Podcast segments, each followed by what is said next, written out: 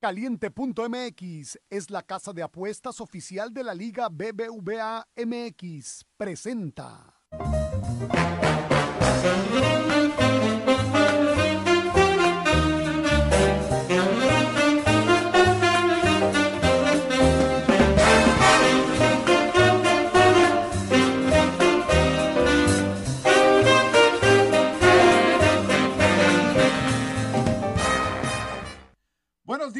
Buenos días, buenos días. Bienvenidos el día de hoy, Wall Street Journal. Muchas cosas de qué platicar en esta mañana. Fría mañana en la ciudad de Monterrey. Eh, empieza a lloviznar y con la llovizna se vuelve resbaladizo, resbaloso, como usted le quiera decir, el pavimento.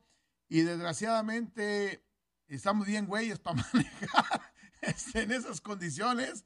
No somos unos Ayrton Senna ni mucho menos. Y, somos una de las ciudades con más choques cuando llueve. Señor Rolando del Regil, quiero saludarlo, a ver si me lo puedes poner acá porque no lo, no, no, no, no lo escucho. Ah, o a menos que tenga el... el, ahí está, ahí está, ahí está. Señor, ahí te escucho. Buenos días, Enrique. Eh, mucho cuidado a todos esos botas que andan en esta urbe tan preciosa que es Monterrey. Cuídense bastante, no quieran rebasar traten de llegar a pits lo más sanos posibles. Y pues sí, y creo que Monterrey llora después de ver lo que ayer hizo el Washington Football Team, que ahora se llaman los Commanders, que han hecho alusión a un cantante de género regional de México bastante, bastantemente. Me incluyo entre esa memisa. Y que además se filtra lo peor de todo. Te tardaste dos años para piratearte un equipo de la AEF, de San Antonio. O sea, regando el tepache bien grande, mis amigos de Washington Football Team. Exactamente, te, te, enganchaste el nombre y bueno, ahora este, en diversos grupos empiezan este, también a salir con que los Commanders también eran una tribu de nativos americanos cuya característica también era la piel roja. entonces, ya no entendí nada. ¿Eh? No, mira, eh, ¿cómo decirlo? Hay gente que nace con estrella y hay franquicias que prácticamente están estrelladas y pues lo que estamos viendo con esta franquicia de Washington, qué triste. Y pues bueno, los escándalos para las franquicias no paran, Enrique. Ahora el tema ya sale el dueño de los Miami Dolphins, que están más complicados que un delfín en red de atunes, porque pues las declaraciones del señor Brian, eh, ay, se me fue el nombre, Brian Moreno, no, eh, eh, Brian Flores, pues los ponen en un predicamento por el tema de los amaños, principalmente por este tanking en el cual le ofrecían 100 mil dólares. Él argumenta que no hay pruebas, pero se habla de que hay un testigo auditivo que estuvo presente cuando pasó eso. Pero además de eso, ya no es el único, Rolando. Eh, Marvin Lewis también dijo que en su momento en Cincinnati, y también dijo... Y Hugh Jackson. Y Hugh Jackson también, que en Cleveland. Entonces, y, la, la mofa era, ¿quién quiere perder para tomar a Baker Mayfield? Pero en ese momento no, no, sabes, obviamente, ¿no? En el error, en el pecado vino esa penitencia que todavía está pagando en este momento, de, una manera brutal. Pero sí para la NFL y sobre todo lo que a mí me cuestiona más y, y me da mucha duda, Enrique, es el manejo que le va a dar a Roger Godel porque él en tiempos de crisis no es precisamente el que mejor maneje las situaciones. Ya, ya me estoy, este, siempre en el Super Bowl, el señor, el comisionado Goodell da una conferencia de prensa, normalmente. El año pasado la dio de manera virtual. Eh, este año es, creo yo que puede ser presencial. Y en esa conferencia de prensa se le cuestiona y bastante duro va a ser muy interesante cuál va a ser el, la postura de la NFL ante toda esta situación. Me ha tocado en algunos momentos ver conferencias muy duras contra él cuando estaba a punto de irse a la huelga la NFL porque la Asociación de Jugadores no aceptaba el contrato colectivo y hoy me parece que el tema de los entrenadores y si logran tener una unión, eh, en el caso algunos más, poder eh, soportar lo que dice Brian Flores, Hugh Jackson, Marvin Lewis, que mucha gente dice, bueno, qué curiosos, todos son raza afroamericanos y pareciera que se están este, uniendo. Bueno, pues si en esto llega, llega a pasar que, que esto pueda todavía eh, elevarse o exponenciar eh, este tipo de situaciones, la NFL va a quedar muy mal parada. Y más hoy, cuando el mundo de las apuestas, eh, más que nunca, la NFL tiene mucha injerencia en el mundo de las apuestas, porque la NFL juega, se supone, nada más. Este, no, tiene, debe tener ninguna injerencia. El, el problema es que el mundo de las apuestas realmente, o los casinos, o los apostadores, o porque, porque esa es otra, ¿no? Muchas veces no tiene que ser ni el casino, ni, no, sino el apostador, el que eh, dice, ¿sabes qué? Manipulamos el resultado, ¿no? Imagínate que el dueño de los delfines de Miami tenga amigos que apuestan y que le digan, ¿sabes qué? Te voy a dar 100 mil dólares por cada partido que pierdas. ¿Cuánto se ganó él del otro lado? ¿Estamos de acuerdo? Es correcto. No nada más en ese sentido, porque ahora una de las cosas más preocupantes, Enrique, es que, por ejemplo, eh, el lugar donde juegan los Santos de Nueva Orleans tiene el nombre de una casa de apuestas que es Caesars Dome. Ya directamente viene dinero de las casas de apuestas y hay una comunicación directa con los equipos. No es que se esté presentando la publicidad por parte de las transmisiones de la NFL que podría excusarse. Así que esto ya se vuelve más peligroso porque cuando hay una comunicación directa entre estas partes y resulta que hay tanking, pues a quién le puede beneficiar esto. Y por desgracia, como dicen en todos lados, piensa mal y acertarás.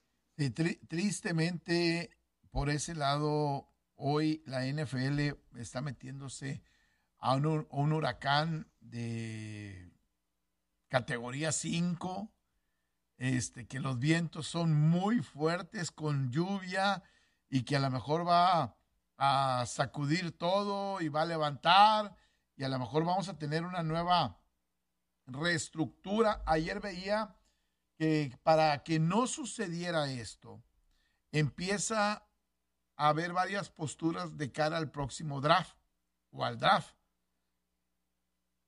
Seguramente no al próximo, sino probablemente al siguiente desde haber una lotería entre los últimos equipos como pasa en la NBA, para que entonces pues, no hagas esto del tanking. Tanking. Este, dejarte perder de manera deliberada para tener una mejor posición. Eh, y, que se convirtiera probablemente en algo más justo. Eh, hasta hacer una lotería en general, porque si todos jugamos con las mismas reglas del juego, y ayer alguien lo, decía en uno de los foros que me tocó por ahí ver. Eh, oye, si yo tengo el mismo tope salarial que tú y yo tengo las mismas oportunidades de tomar jugadores, ¿por qué tengo, tienes que escoger tú primero? Si todos estamos bajo el mismo reglamento, este, que el que tiene más saliva entonces trague más pinole, así de fácil, ¿no? O subástalo. Eh, eh, exactamente, o subástalo, eh, para que entonces puedas tener al mejor jugador disponible y, entonces las gerencias tuvieran en un momento determinado una mayor oportunidad de armar mejores equipos, ¿no? Y lo volvería más interesante porque si bien el draft y el sistema trata de promover la competencia con el debido respeto, también para los atletas que vienen del college, franquicias como Detroit se vuelven cementerios de carreras. Y, y que, también es importante que puedan llegar otros jugadores a otros lados. Entiendo que los tratan de sacar adelante, pero si estás viendo que los estás tratando de ayudar y ellos prácticamente se ponen unos tenis de cemento para hundirse como franquicia haciendo malas cosas, pues tampoco puedes estar en este sentido paternalista, siempre tratando de darles los mejores jugadores y cuando no funcionan. Así que a mi parecer sí se vería mucho más lógico y por lo menos si no se da una lotería general, podrían hacer una portiers, que sea los primeros ocho lugares se rifan una lotería, los siguientes ocho lugares tienen una rifa de lotería y así sucesivamente para que pudiera ser más justo, porque lo cierto es que si ya el tanking está viéndose afectado porque los dueños están tirando a la basura algo, eh, está muy mal. De acuerdo completamente. De cara al Super Bowl, se, pone, se puso muy interesante todo esto, que le ha robado al Super Bowl un poco mucho de las historias, ¿no? Hay quien trata de calentar eh, el Super Bowl en este momento. Veía ayer una encuesta de cuáles han sido los mejores equipos en la historia del Super Bowl. Si tuvieras que elegir cuál es el número uno de la historia del Super Bowl, ¿cuál sería? Y muchos hablaban de los Delfines del 72 por el simple hecho de quedar invictos. Eh, otra gente decía, no, hombre, esos delfines del 72 como equipo ni siquiera se compara contra los Patriotas del 2016. Otros, otros dicen, hombre, los jefes del 2019 eh, probablemente son los mejores. Y yo digo, este, te cae, en serio, estuvieron a punto de perder el partido. Otros dicen, no, Seattle que venció a los Broncos de Denver de Peyton Manning con esa defensa de la Legión del Boom. Eh, otros dicen, no, los Osos de Chicago del 1985. Eh, otros dicen, no, los Pieles Rojas de Washington, que terminaron 15 y 1. Otros piensan que los Vaqueros de Dallas del 2000, del 93, con Troy Aikman y, y, compañía. Entonces, hay una gran polémica, es muy difícil. Yo le diría a toda la gente, es difícil comparar momentos, épocas, situaciones, eh, legados incluso. Eh, es complicadísimo. No, no, puede haber un equipo que haya sido tan bueno un año nada más, como probablemente fueron los Osos de Chicago del 1985. Y hay otros equipos que fueron eh, buenos durante un tiempo y provocaron una época como los acereros de los 70 o como los 49 de los 80 este, con Montana eh, o como los, de los 90 Exactamente, entonces es muy complicado, es hacerse chaquetones mentales, este, de alguna forma. Es, que, es que a veces creo que nos entrega tanto el deporte, Enrique, que a veces no nos, no, nos damos el tiempo de disfrutar estos, estos momentos. Siempre acabamos queriendo más o acabamos queriendo comparar. Y como yo les digo, hay momentos en los que uno simplemente se tiene que sentar y disfrutarlo como un fan o sea, verlo, ver, ver, la producción, los pases, las anotaciones. Y pues ya ofensivamente es un, es un lujo ver lo que hay ahorita. Eh, yo disfruto más ver las defensivas, pero a fin de cuentas creo que como tú lo dices, caemos en ciertos ejercicios mentales que no nos llevan a ningún lado y simplemente nos hacen enojarnos unos con los otros. De acuerdo, este, alguien, ayer mismo yo me, me ponía a reflexionar y me decía, amigo mismo, este, ¿cuál es la mayor actuación o la mejor actuación que has visto en un Super Bowl? Y tendría que decirle de Timmy Smith, aquel corredor del equipo de los Pieles Rojas de Washington que consiguió más de 200 y tantas yardas en, un Super Bowl y que es alguien que seguramente lo, tendremos olvidado porque pues no fue un jugador trascendente dentro de la dentro de la NFL. Será recordado por esa actuación nada más. O lo que hizo Steve Jones. O lo que hizo Steve Jones, ¿no? Tirando aquel partido contra los Broncos de Denver, eh, dándole una paliza infernal, ¿no?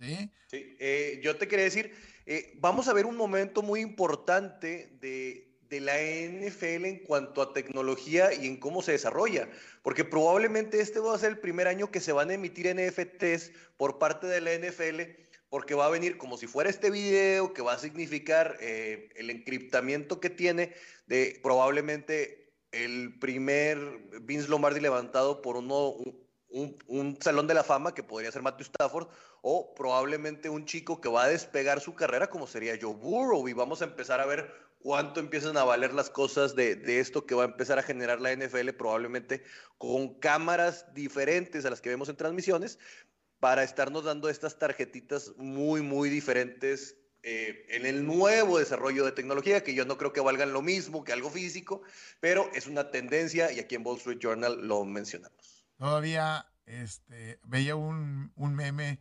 de mi nieto enseñándome qué son los NFTs y todavía no, les entendemos. Al menos yo todavía no les encuentro el valor que seguramente con el tiempo otra gente le dará o alguien como Iván Solís les da, que, ha comprado sus NFTs emitieron 250 por cada franquicia de la NFL. En este caso, los, los boletos que no son boletos, que está bien curioso, ya se vendieron la mayoría. Y sí, ahorita ya se están revendiendo, estaban en 200 dólares y se están vendiendo en 1000 dólares. ¿Por qué? Porque estamos viendo un consumo de coleccionismo completamente diferente.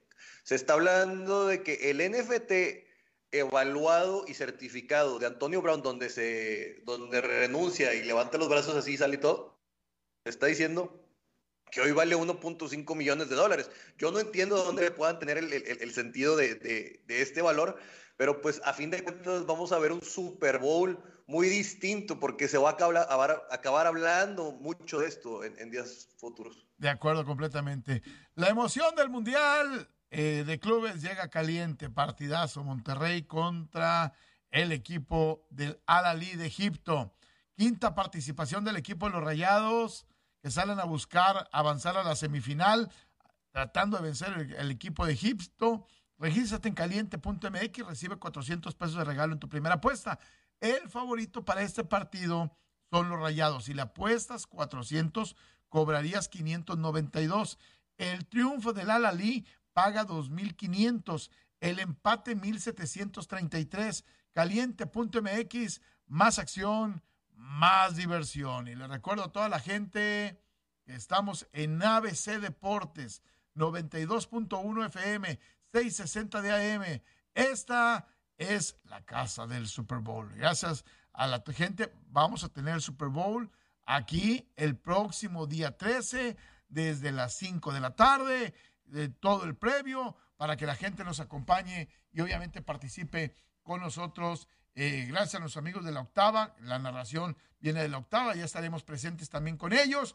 Y bueno, estaremos en toda la cobertura a partir de la próxima semana, desde allá, desde Los Ángeles, pero el Super Bowl lo puedes escuchar aquí a través de ABC Deportes. Vamos a una pausa y regresamos. Despierta bien informado sobre el mundo del fútbol. Cora Isiordia, Roberto Hernández, Héctor Tello, Licenciado Guerra, en Amena Plática Futbolera. 7 de la mañana, en el 92.1 FM y 660 AM. Sabemos cómo se juega. Un café futbolero por la mañana. Infórmate, polemiza, discrepa, participa y no te quedes fuera de los básicos del fútbol. En el ABC del fútbol. 8 de la mañana en el 92.1 FM y 660 AM. Te esperamos porque sabemos cómo se juega.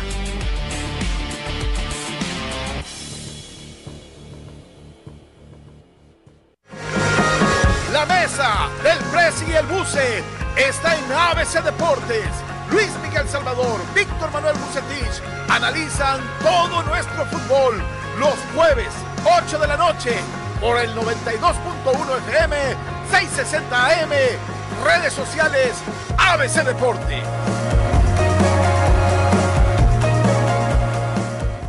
Bueno, estamos de regreso rápidamente, hay mucho de qué platicar todavía dentro de lo que es el, el programa. Eh, Super Bowl número 56. Y me quiero meter un poquito a lo que es el partido, Rolando, porque creo que hay muchas historias que contar. Estamos de regreso en radio. Hay muchas historias que contar de este Super Bowl número 56, que creo que entre todo lo que está pasando en la NFL, que ayer incluso empieza a surgir otro rumor donde dicen eh, que Aaron Rodgers se va a vivir a Nashville. Eh, Aaron Rodgers, y esa historia ya la viví cuando Tom Brady andaba buscando casa en Nashville. Y, y sí, andaba buscando Giselle y Tom Brady casa en Nashville, cuando mucha gente suponía que iba a ir a, a, Nashville. Mucha gente no le va a perdonar eso a John Robinson de haber extendido el contrato a Ryan Tannehill. Y ahora parece que lo de Aaron Rodgers Ayer él declaró, Aaron Rodgers, que sí se va a vivir a Nashville porque su novia y la familia de su novia son de Nashville y viven, y él quiere vivir en Nashville. Y dijo, pues, eh, le preguntan, oye, si te ofrecen, sí, estoy disponible, ¿va? Este, en algún momento, abriendo la puerta.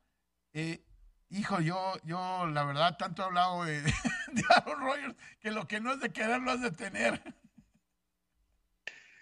Ay, ayer cuando mandaste esa información al grupo, para mí fue digno de un programa de Seinfeld. O sea, me imaginé Enrique, haz de cuenta, viendo el Twitter y haz de cuenta el celular volando por todos lados. Y, y, pues bueno, como tú dices, lo que no has, de, no has de querer en tu casa, pues lo has de tener. Y para Aaron Rodgers no sería una mala movida tendrías un buen staff de receptores, tendrías un corredor muy bueno como Derek Henry, también creo que Donta Foreman es un gran corredor, una gran defensiva por otro lado, eh, y no, no estaría mal para él, y desde mi punto de vista en una división que tampoco le va a ofrecer mucha resistencia, vamos a decirlo de cierta manera.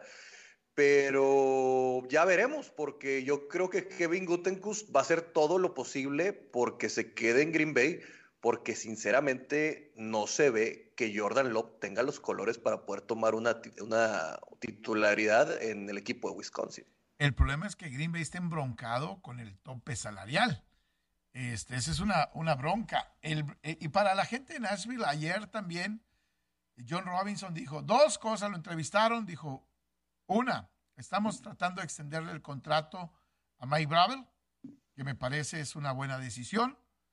Este, si bien es cierto, no he compartido con Bravel alguna toma de decisiones en partidos importantes, creo que el trabajo del, del año pasado, con tantas lesiones, con todo lo que significó, que seguramente lo va a llevar a ser el coach del año, de hecho ya fue el coach del año para la Asociación de Escritores, creo que debe repetir eh, el coach del año para él, aunque seguramente Zach Taylor se va a meter a la, a la disputa llevando, porque le dio un vuelco a una franquicia de una marca negativa a, en dos años a convertirla en equipo de Super Bowl, entonces seguramente va a tener una gran aportación, seguramente Zach Taylor ahí.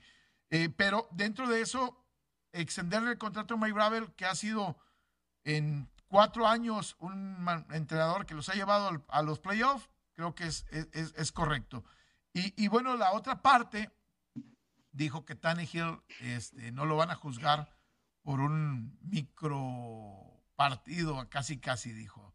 Este, me ha llevado tres años a playoff, este, le cambió el, la cara a la franquicia eh, y seguramente, y, tiene razón, antes de, de, Tannehill, una vez en diez años Titanes había ido a playoff y los había llevado Mariota y habían ganado en Kansas y desde que llegó Tannehill son tres años consecutivos, entonces creo que hay un cambio cultural de la mano también de Tannehill, ¿no?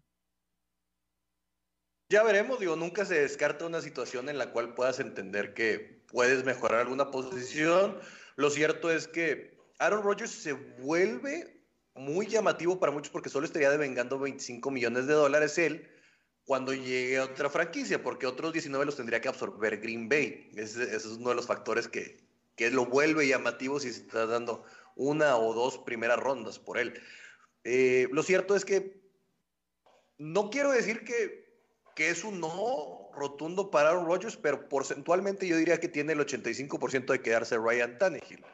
Eh, pero pues bueno, a fin de cuentas los rumores y todo lo que puede llegar a pasar por ahí, pues a fin de cuentas tenemos que sazonar más esta semana que está un poquito menos movida. Pero mientras que los rumores por ese lado son de un coreback, por otro lado en Minnesota, al haberse negado Jim Harbaugh a continuar con las entrevistas para tomar el puesto de entrenador en jefe, los vikingos apuntan al señor O'Connell, el coordinador ofensivo de los Rams, para poder tomar la batuta de la franquicia de Minnesota, lo cual no sé qué tan bueno sea para un eh, coach ofensivo. Ya le pasó al señor Kyle Shanahan en su momento cuando estaba en Atlanta y que los puede estar distrayendo en uno de los momentos más importantes de su carrera. mira, yo, yo lo de Harbaugh, creo que Minnesota tiene una serie de problemas que resolver primero, desde Kirk Cousins hasta encontrar realmente un, un staff defensivo que, que los pueda volver a poner en, en, un muy buen nivel. Creo que tendrían que aprovechar una división en donde Green Bay, si se va está abierta la división y Minnesota, si tuviera cierta continuidad con lo que hizo la temporada pasada y las anteriores, pudiera alcanzar a pelear por el título de la, de la división. Y, creo que por ahí la, decisión de Harbaugh, a mí, si fuera la Universidad de Michigan, este, le hubiera puesto un alto. Eh, espérame, no soy como el marido engañado que te va a dar permiso de que regreses cuando tú quieras. Este, ya, ya me fui, ya regresé. Espérame. O sea, Échame la de dos mujeres, un camino, productor. Eh, eh, sí, o sea, en serio, o sea, no, no, no, no, no se vale, ¿no? Me pareció más decente lo que hizo con Notre Dame, este, que se fue a Luisiana. Sí. Eh, vaya, me voy y, me voy y adiós, ¿no? Pero en el caso de Harbaugh, ah, no, este, no me arreglé, ya, ya, ya regreso. Es, como cuando corrieron a mi papá en la casa, ¿verdad? Que lo corrieron y le dijeron, vámonos. Y regresó a la noche y que le dice mi abuela, ¿y qué pasó? Pues no te corrí. Pues nomás vine a comer y a, dormir. pues no, pues, pues ¿cómo?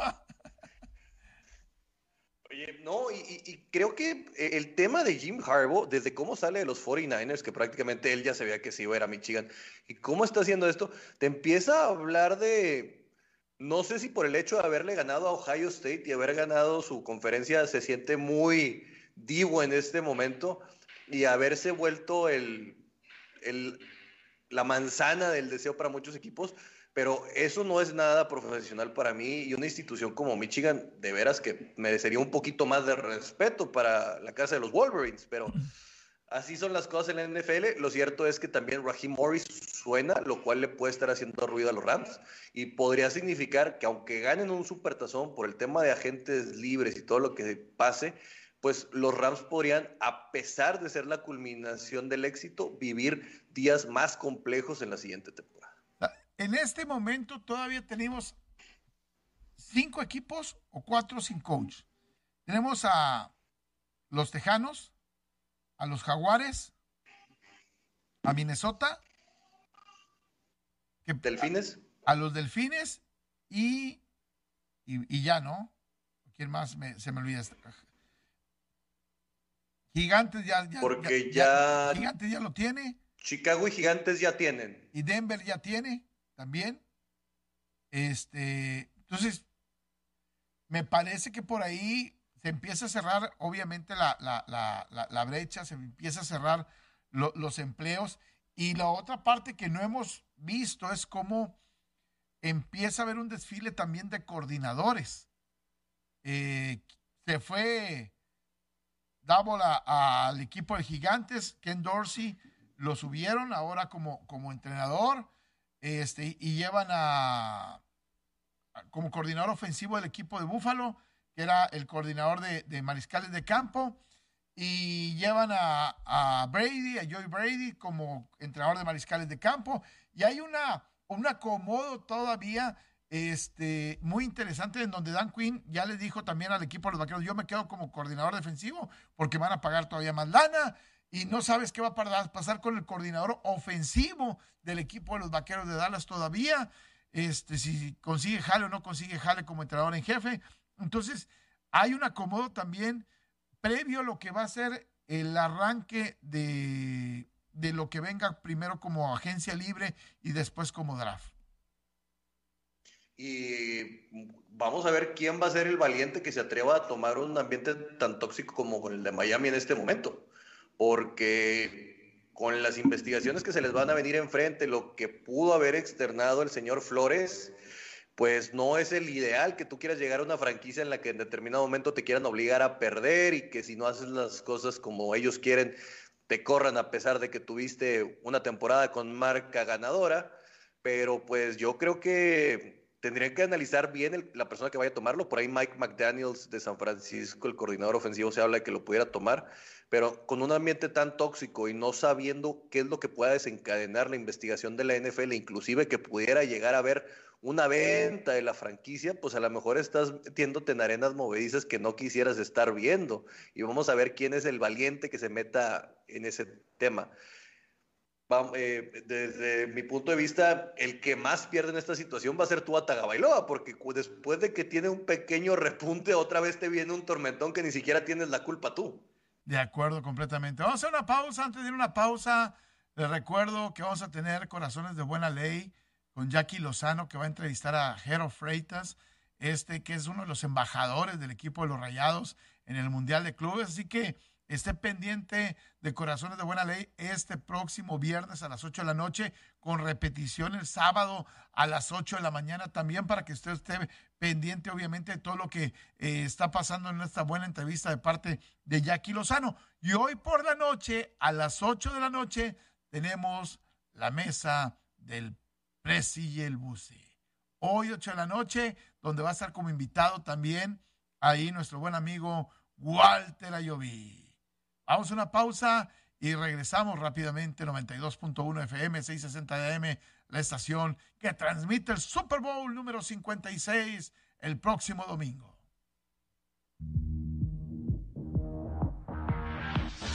Despierta bien informado sobre el mundo del fútbol. Cora Isiordia, Roberto Hernández, Héctor Tello, Licenciado Guerra, en Amena Plática Futbolera. 7 de la mañana, en el 92.1 FM y 660 AM. Sabemos cómo se juega. Un café futbolero por la mañana. Infórmate, polemiza, discrepa, participa y no te quedes fuera de los básicos del fútbol. En el ABC del fútbol. 8 de la mañana en el 92.1 FM y 660 AM. Te esperamos porque sabemos cómo se juega.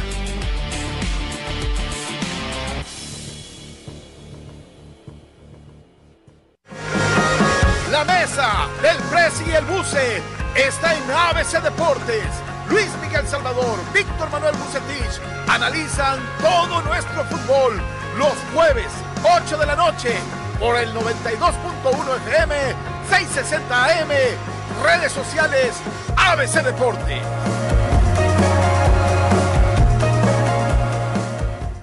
Bueno, estamos de regreso rápidamente. Fíjate, en un comparativo, eh, ayer eh, decía en el programa en la tarde, platicábamos de Tom Brady, en el programa de los mariscales, y ¿quién podría rebasar a Tom Brady con las marcas que dejó?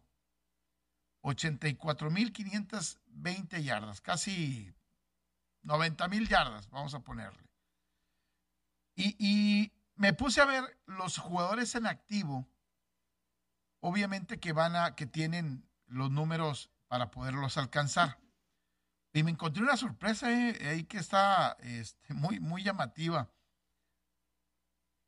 Aaron Rodgers tiene 55 mil yardas, jugando desde el 2005 a la actualidad. Y Matthew Stafford tiene 50 mil yardas. Vaya a rebasar las 50 mil yardas seguramente ya. Tiene 4.949.995 pero tiene cuatro años menos que, Matt, que, que, Aaron Rodgers.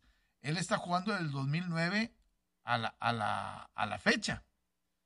Eh, entonces, la verdad, lo que ha hecho Matthew Stafford tirando la pelota ha sido algo espectacular y lo que le queda todavía porque tiene 12 años en la liga, eh, probablemente le queden 5 o 6 años más creo yo, como mariscal de campo, y lo cual podrían ser unas 30 mil yardas.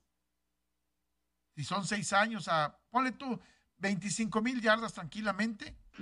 Y estamos hablando de terminar con 75 mil yardas, 80 mil yardas, amenazando a Drew Brees y amenazando, eh, rebasando a Peyton Manning.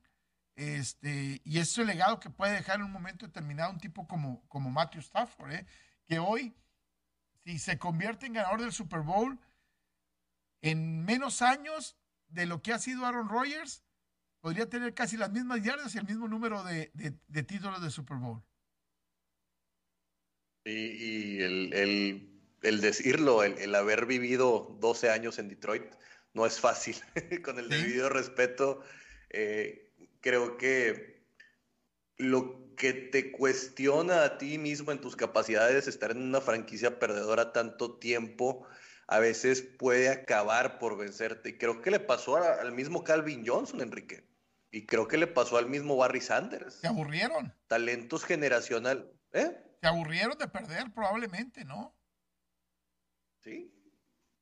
Y, y, lo dice uno que realmente llega a ese punto en el que te quiebra mentalmente, en el cual dices, no importan los millones, no importa, pues, aunque yo sea uno de los mejores, te aburres de esto. Y, Matthew Stafford eh, acaba por salir bien librado de, de, Detroit y ahora pues tiene una cita con la historia en 10 días. A fin de cuentas va a ser probablemente el momento más importante de su carrera. No sabemos si vaya a regresar a otro, porque pues también hay que decirlo, regresar a un Super Bowl en la NFL no es fácil. Es, aunque te seas el tipo más capaz del mundo, pues lo estamos viendo con los mismos Kansas City Chiefs. O sea, un talento como el de Patrick Mahomes también tiene que venir arropado por un sistema, por talento, por tope salarial, por un buen gerente general. Hay muchas cosas en esta receta que se llama eh, ser el representante tanto de la Liga Nacional como el de la Americana. Así que pues hoy tiene que aprovecharlo porque pues sí creo que es este tipo, el underdog, el pobrecito que había sufrido mucho, el que lo quieren apapachar porque había sufrido tanto y pues todos le quieren hacer su tarjeta de Hallmark en el sentido de que pues que quede campeón y que estemos viendo este tipo que salió adelante de la ciudad más una ciudad industrial, una ciudad gris, porque hasta el uniforme de los Detroit Lions es gris, y se fue al sol de California, se puso unos lentes de sol, tomó un convertible y pues va a jugar en casa un Super Bowl. ¿Esa es la historia más atractiva del Super Bowl o la de Joe Burrow?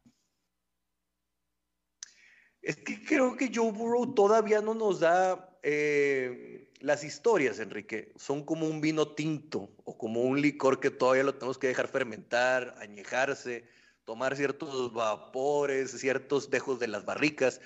Y Joe Burrow es impresionantemente lo que ha hecho en una franquicia que es sumamente perdedora, que lo decíamos, no tenía un solo mensaje de texto diciendo que ellos habían ganado un solo juego de playoffs. Lo voltea, lo hace dinámico, es un equipo joven, pero todavía no nos da este sentido que vemos por el otro lado de Matthew Stafford, de los Aaron Donald, de OBJ, de Von Miller, que creo que a veces por simple tiempo en la liga como que te puede cautivar un poquito más y creo que la cereza en el pastel es lo de Matthew Stafford, lo vengo diciendo, porque es un tipo que nunca le cayó mal a nadie, nunca tuvo algún escándalo, inclusive con lo que mencionábamos lo de su esposa, te hace ser mucho más empático, cómo llega, tiene un cañón de brazo el tipo, o sea, hay ciertas cosas que te hacen ser más, te, da más tranquilidad porque decimos, no, bueno, tenemos este cierto lado a veces como que de la abuelita de que, que él gane porque lleva, no ha, no ha ganado en mucho tiempo y tú todavía te queda muchísimo tiempo para hacer otras cosas, que, que no debería ser el argumento, que tiene que ganar el que sea mejor. Pero creo que mucha gente se, se roba más las miradas lo de Matthew Stafford.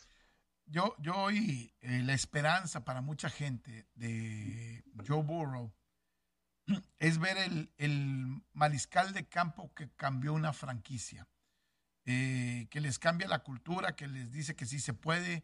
Eh, y voy a poner el caso Joe Montana. San Francisco no era nada hasta antes de llegar Joe Montana. No había ganado un Super Bowl, no había estado en un Super Bowl. Este, lo más interesante que tenían era haber tenido a O.J. Simpson en el ocaso de su carrera. Este, realmente no, no, no, no pintaba el equipo de los de los 49 de, de, San Francisco para nada, ¿no?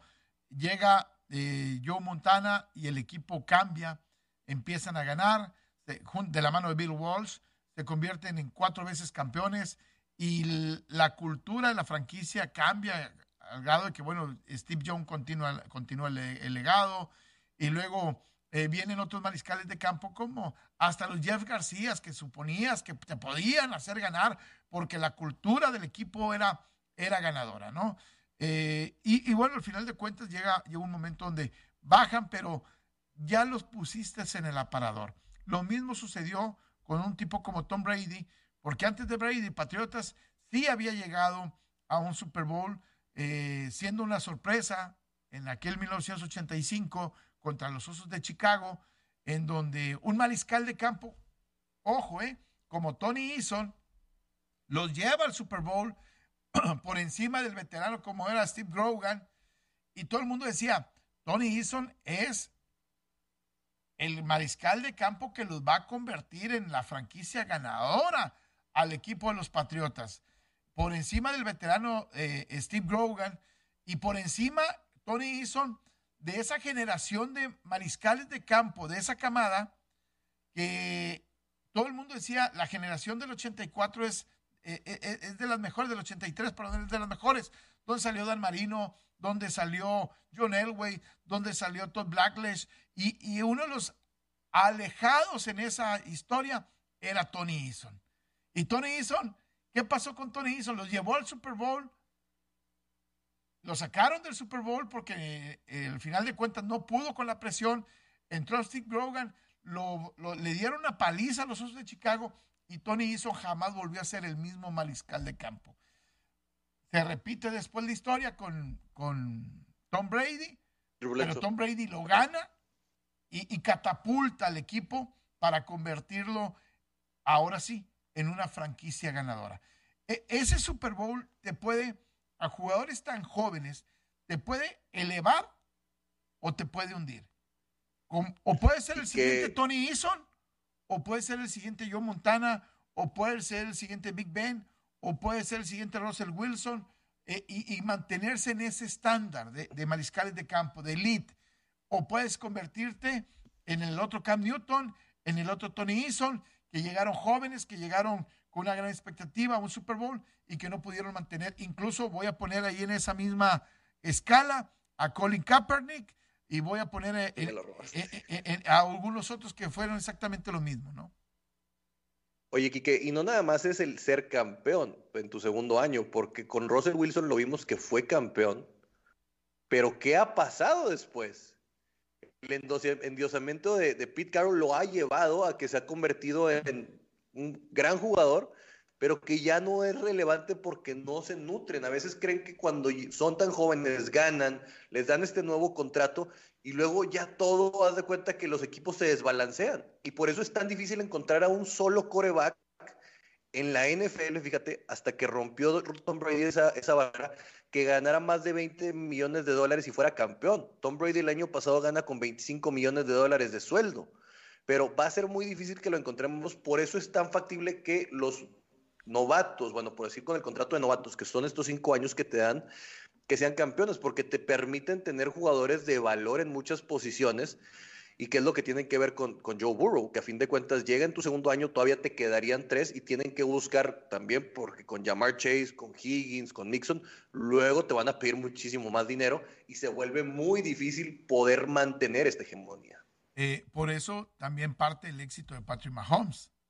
Podías tener estelares a su alrededor porque el tipo te impactaba solamente con 7 millones de dólares en el tope salarial todavía este año. El próximo año te impacta con 35. Entonces, le tienes que pensar... Y en, dos va a llegar a 47. E, exactamente. Entonces, le, le tienes que pensar en dónde le voy a rascar para poder encontrar otro talento generacional que sea joven y que me ayude, obviamente, a mantener ese estándar de, pagos en algún momento determinado para eh, que el talento no se me vaya, ¿no?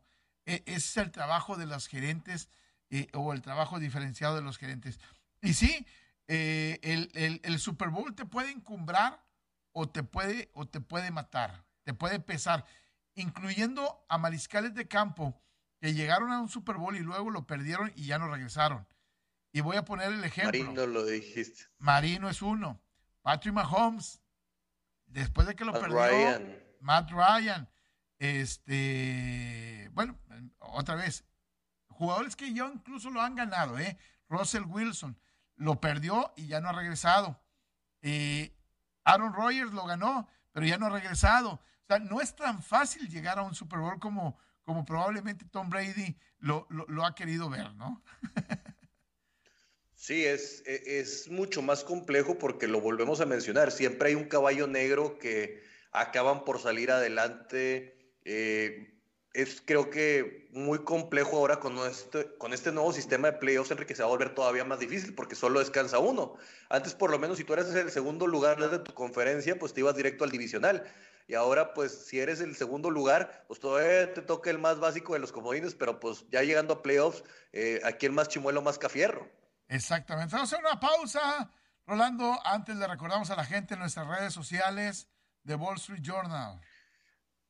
Estamos en Facebook, búsquenos como Wall Street Journal MX. En Instagram estamos como Ball-Street Journal.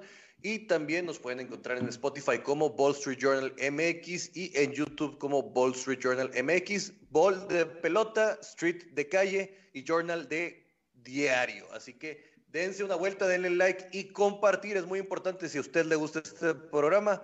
Si usted nos comparte, llegamos a más personas y podemos tener más difusión. Gracias a toda la gente que nos escribe en el Facebook. Dice Piki Piki, qué buen programa, me encanta escucharlos. Gracias. Rogelio Alvarado dice, Kiki, ¿qué opinas de Josh McDaniel en Raiders? ¿Qué podemos esperar? Ahorita lo platicamos. Dice, Matt Ryan tiene aún más yardas que Roger y Stafford, tiene 59.700. Sí, es cierto. Este, pero, híjole, lo de Matt Ryan, este, yo no sé hasta dónde eh, vaya a Yo creo que le quedan dos años a Matt Ryan. Exactamente. E, esa es, la, esa es la, la parte. ¿Quién puede atentar contra realmente el legado de Brady? Creo que el único que puede atentar contra ese legado de Brady es un tipo que se llama Matthew Stafford. Vamos a ir a una pausa y regresamos rápidamente. Antes de eso, Rayados. Oye, va al quinto mundial el equipo de los Rayados, ¿eh?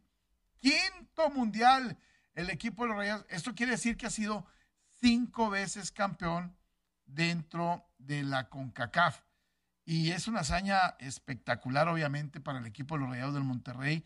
Esto que empezó en el 2011, hace más, un poquito más de 10 años, y en aquel entonces, ¿cuándo te ibas a imaginar que Monterrey iba a convertirse en este representante constante de la CONCACAF? Ahora, pensando cinco veces, es increíble, de veras, cinco veces enfrentándonos a lo mejor del mundo, cinco veces campeón, y el primer partido de Monterrey es el 5 de febrero contra el Al-Ali, y Rayados está ante el mundo, está enfrentando a lo mejor del mundo. Rayados en el mundo, en el Mundial de Clubes. Vamos, Rayados, Club de Fútbol Monterrey. Vamos a una pausa y regresamos rápidamente. Despierta bien informado sobre el mundo del fútbol. Cora Isiordia, Roberto Hernández, Héctor Tello, Licenciado Guerra, en Amena Plática Futbolera. 7 de la mañana, en el 92.1 FM y 660 AM. Sabemos cómo se juega. Un café futbolero por la mañana. Infórmate, polemiza, discrepa, participa y no te quedes fuera de los básicos del fútbol. En el ABC del fútbol. 8 de la mañana, en el 92.1 FM y 660 AM. Te esperamos, porque sabemos cómo se juega.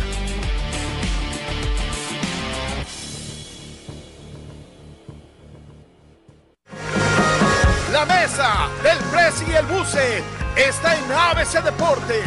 Luis Miguel Salvador, Víctor Manuel Bucetich analizan todo nuestro fútbol los jueves, 8 de la noche, por el 92.1. Bueno, estamos de regreso rápidamente. Recomendaciones de qué ver en los deportes en este fin de semana.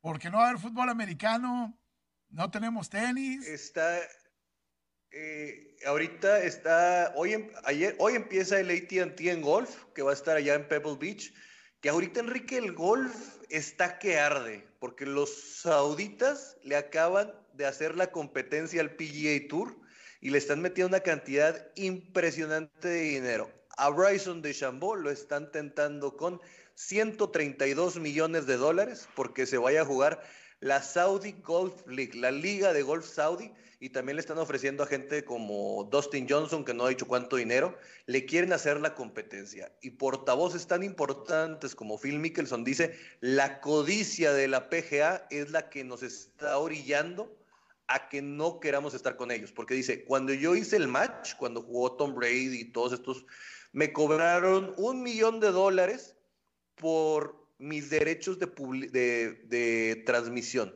Ellos no son dueños. Si tú estás en la PGA, no eres dueño, al parecer, de tus derechos de, de broadcasting, de, telecomunicaciones. Y esto le está molestando a varios porque dicen, oye, tú vendes mis tiros, vendes mi imagen y todo, y yo solo recibo por parte de ti el porcentaje que me gano en los torneos. Así que la cosa se va a poner bien difícil y por ahí les va a estar pesando. Para la gente que ama el automovilismo, también se pueden poner a ver ya los primeros eh, prácticas que están habiendo por parte de los equipos de Fórmula 1. Hoy salió Aston Martin a practicar con sus nuevos monoplaza y Honda se queda con Red Bull hasta el 2025, Enrique.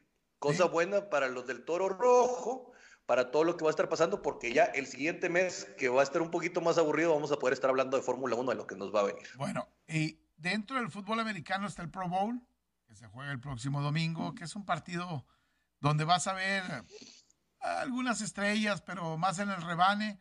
Eh, me ha tocado estar en dos o tres Pro Bowl, no me acuerdo exactamente. El Pro Bowl anterior que me tocó estar fue cuando tristemente se anuncia la, la muerte de Kobe Bryant y se anuncia en el estadio este, y se pide un minuto de silencio y la sorpresa incluso trasciende hasta los jugadores en la cancha este, de que no lo podían creer. Eh, fue un Pro Bowl interesante, eh, jugado con algunas jugadas espectaculares, eh, con muchos puntos, y, bueno, no pasa absolutamente nada. El entrenador en jefe de un lado va a ser Mike Bravel, del otro lado va a ser LeFleur. Este, que no llegaron al, al Super Bowl ninguno de los dos, y es como un premio de consolación para muchos jugadores que al final de cuentas incluso lo desechan y llaman a otros y, se ganan una lanita, se ganan entre 20 mil, 30 mil dólares por irse a divertir un fin de semana. E, ese es el Pro Bowl. Pero está otro tazón, que ese sí es muy interesante, muy importante. ¿sí? Y es el Senior Bowl. El Senior Bowl, yo estuve ahí también hace dos o tres años y estuvimos el coach Mundo y un servidor ahí junto con Alfredo García. Y ese día empezamos a ver el talento de que venía. Incluso ese día juegan de mariscales de campo Justin Herbert, Jalen Horst, Jordan Love, y desde que ves al dragón la forma de agarrar el taco, te das cuenta quién es el que puede hacer las cosas. Y en ese momento yo me acuerdo que Justin Herbert eh, se convierte en el MVP de ese Senior Bowl. Y hoy vemos lo que es Justin Herbert. Y, ves algunos otros jugadores que participaron, como Donald People Jones, que me parece empieza a trabajar y a levantar su nivel de, juego. Y algunos otros que al final han trascendido dentro de la NFL después de haber participado en el, en el, en el Senior Bowl.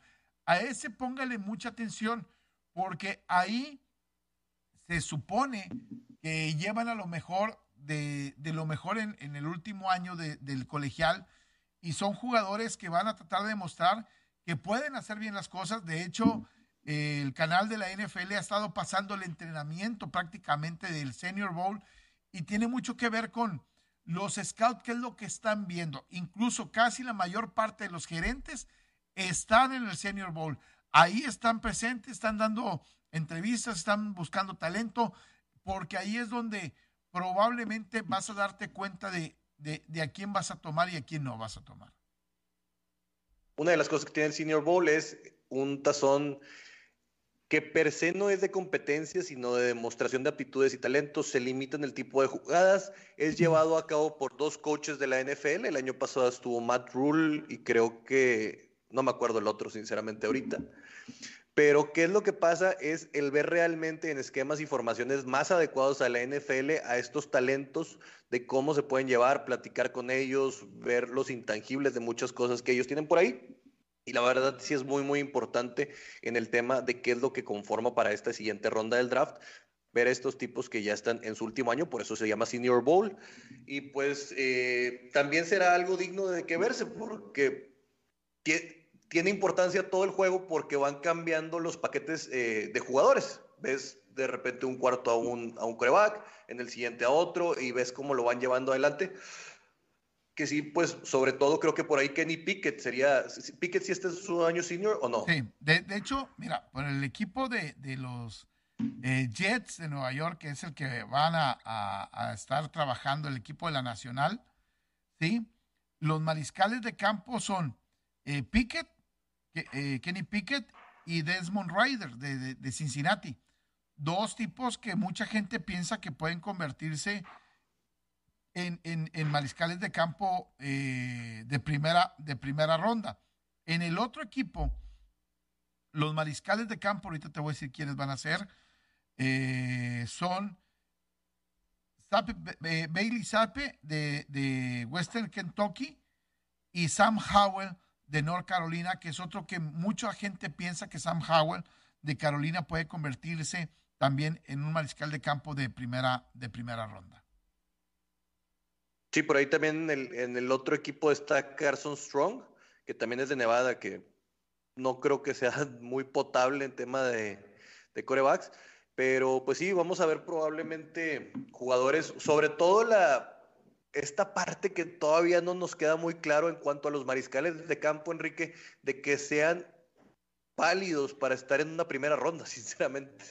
Sí, te digo, de repente puede ser que encuentres a jugadores que no te llaman la atención, pero que después se van a convertir en, en, estrellas, ¿no? Lo que te platicaba de jugadores como, en este caso, Justin Herbert, Jalen Horst, eh, Jordan Love, que se convirtieron. Drew Locke también estuvo en un Senior Bowl. Daniel Jones también Ojo estuvo. con el ala cerrada. Charlie Collard de Iowa State. Van a ver, el mejor ala cerrada de esta temporada eh, de la NCAA, a mi parecer, lo van a acabar viendo que se va a ver en una segunda ronda. Este tipo es muy similar a los esquemas de George Kittle y Travis Kelsey. De acuerdo, completamente. Ya casi para, para, para irnos.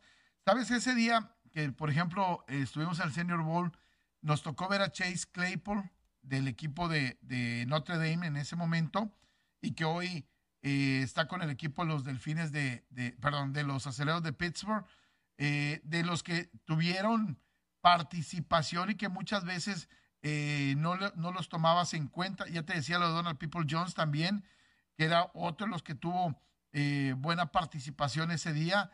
Y algunos otros que se perdieron, como Anthony Gordon, que era un mariscal de campo, que, también estuvo participando dentro de ese partido. Nos vamos, señor Rolando Regir. Mañana platicamos un poquito más de, de este Senior Bowl.